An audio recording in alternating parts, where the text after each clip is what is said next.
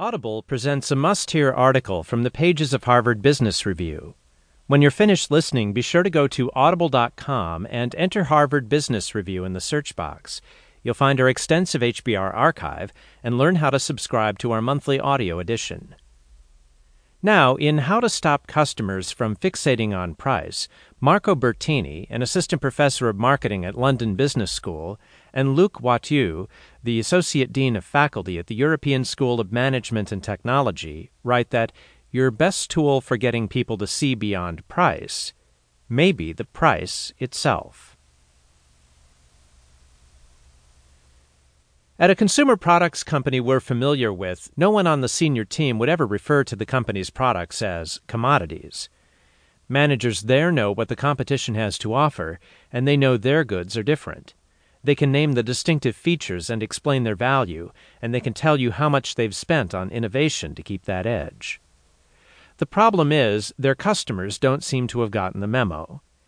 Faced with the many options available to them on store shelves, they behave as though only one factor matters in the buying decision price. They treat the company's products as commodities. It's a hard problem to overcome and hardly limited to this company. Many, perhaps most markets today are mature enough to feature intense price based competition. The constant undercutting to capture customers sometimes spurs efficiency gains, but more often it damages brand equity and erodes profit margins. To make matters worse, customers in these markets develop low expectations and grow disengaged. They fixate on price and lose interest in marketing communications and all but the most radical innovations. It is still possible, however, to jolt customers into considering the value of your offering in terms of quality and personal relevance. To persuade them that they have a meaningful decision to make, you can, paradoxically, use the last thing you want to be decisive the price.